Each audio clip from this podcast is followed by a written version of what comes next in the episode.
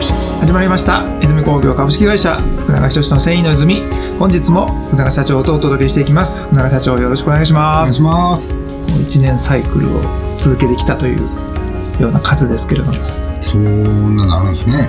ねえ、うん2023年のこの1年間は結構繊維ずくめとうん。いうところだったんですがはい。まあこれ皆さんがね繊維の勉強にと使っていただきたいというところももちろんあったんですけども、うん。なんといっても一番勉強になってるのは僕と社長かなとはい。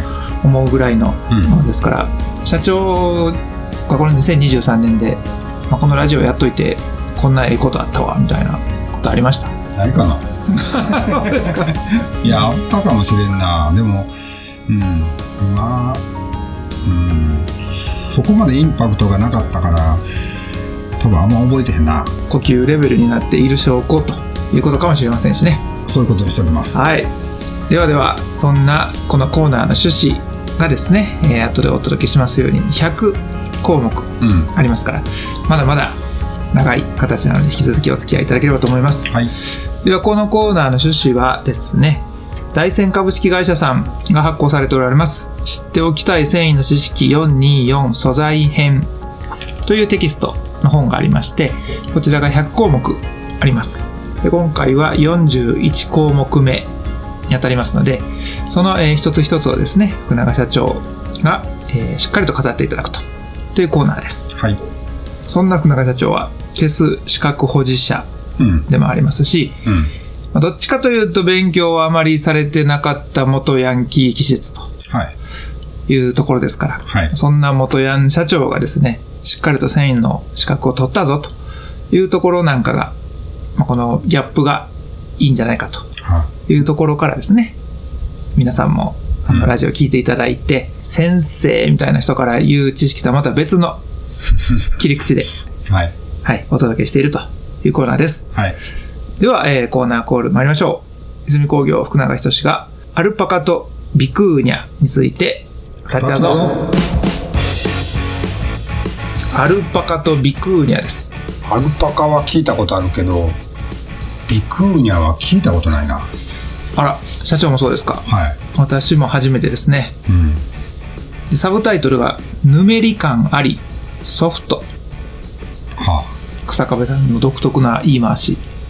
あ。ああ。ぬめり感あり、ソフト。このヌメリ感って、まあ、繊維業界ではたまに僕らもこう使うんですけど、はい。他でも使います？ちょっとネガティブな方で使うんじゃないですかね、他の業界だと。あぬめぬめして気持ち悪い的な時にぬめり感とかが出てくるような気がするので。なるほ繊維の方はポジティブなイメージありますもんね。ど割と、はい、ええ方ですね。どどんな感じですか繊維でいうところのぬめり感って。まあ、生地の表面質が、こう、えー、ぬめっとると。ぬめっとる感じ？なんかその濡れ場的な光沢とかそういう、ね。ですよね濡れた光沢感。うんっうん。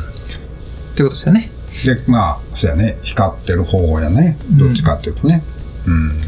そんな、えー、ぬめり感ありソフトというのがこのアルパカとビクーニャうんで。すので早速テキストを読んでいきたいと思いますはい。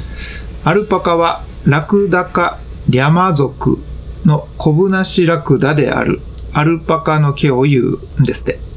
あ、コブがないんや。リャマ族。すごいの出てきましたね。うん。では続きです。リャマ族は体の大きい順にリャマ、グアナコ、アルパカ、ビクーニャの4種あるが、細毛は種としてアルパカである。3番目の大きさはい。がアルパカ。はい。なんか上の2つは聞いたことないもんね。ね。繊維になってへんってことやもんね。だと思います。うん。リャマ、グアナコ。なんで、うん。うん、本当に知らないですね。うん。はい、では続きです。全世界の生産量は6000トンで90%がペルー、9%がボリビアである。あったかい方か？ちゃうんか？ペルー、ペルーってなんかあったかいイメージやけど。陽気な方たちが多いああ、はいはい。かなって思うと暖かいんでしょうね。うん。こんな考え方でいいのかな。はい。けど今、あくまでイメージですけど、はいまた皆さんに気になる方は調べていただいて、そういう90%がペルーだそうです。うん。産出国名からも推定できるように、アルパカはアンデス山脈の3500メートル以上の高原に放牧飼育されている。高知なんや。でも寒、あり寒いん、やっぱ寒いんかな、そこまで行くとね。まあ高さ、山が高い分ちょっと寒いんかも、ね。寒いとか。うん。けどこの産出国名からも推定できるようにっていうそこ分からなかったねはい。推定できなかったですね。全くできんかったね。これで草壁さんに完全敗北というところだと思います。では続きです。品質特徴と用途。太さ30ミクロン前後、長さ100から150ミリが標準で、差し毛、綿毛の区別がない全部一緒ってことだよね。ということですね。うん。続きです。写真に示すようにスケールは細かく、スケール配置も低い。いや、今ちょっと写真見たけど、ちょっと分からへんねわ。かんないですね。これちょっといろんなトラップが今回草壁さん敷いてるような感じもしないでもないですけども、ねスケールは細かくということみたいです。え。うん。そのため、ぬめり感があり、手触りが柔らかい。うん。光沢があり、強力が高く、肌をチクチク刺激することもない。うん。まあ、差し毛がないってことやからね。はい。続きです。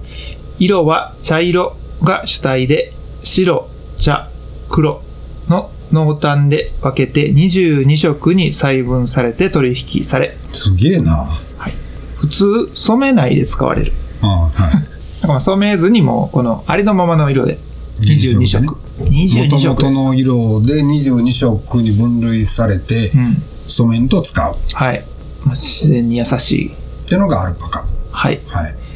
昔は紳士服、裏地織物などに利用されたが、近年は高級感が高まり、ニット製品や柄織物に利用されるああ、先染めやね。というものです。ビクーニャはリャマ族で最も小柄なラクダ。背丈は80センチ前後。うん。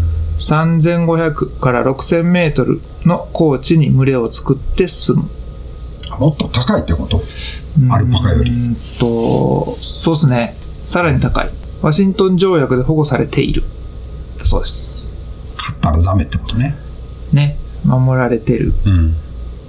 のがビクーニャ。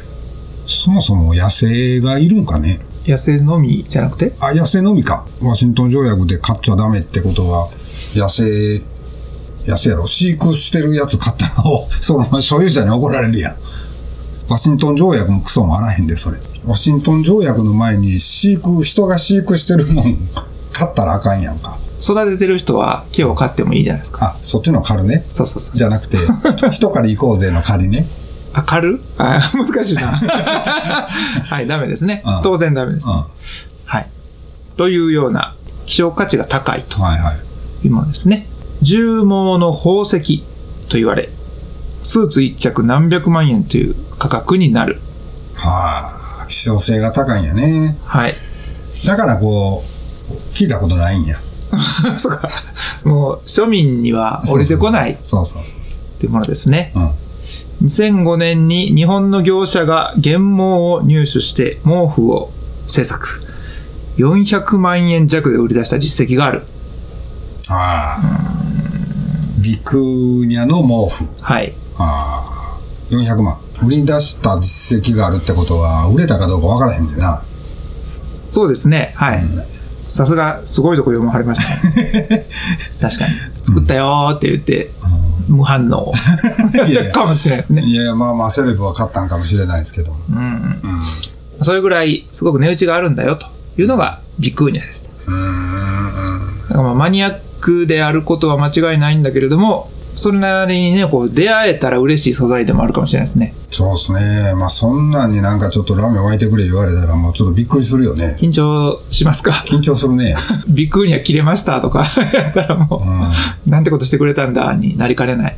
なりかねへんな。多分ちょっとロスれへんもんね。宝石やからね。宝石ですよ。うまいこと考えるな、これ言い方が。重毛の宝石うん。というもの。重毛の中においてはもう、じゃあ最高級なんや。と言ってもいいんじゃないでしょうか。これ、後のページで、キャメルとアンゴラが出てきますが、ここは宝石感がなさそうなんで、おそらく最高級だと思います。宝石の上行くかもしれんけどね。繊維業界のことなんでね。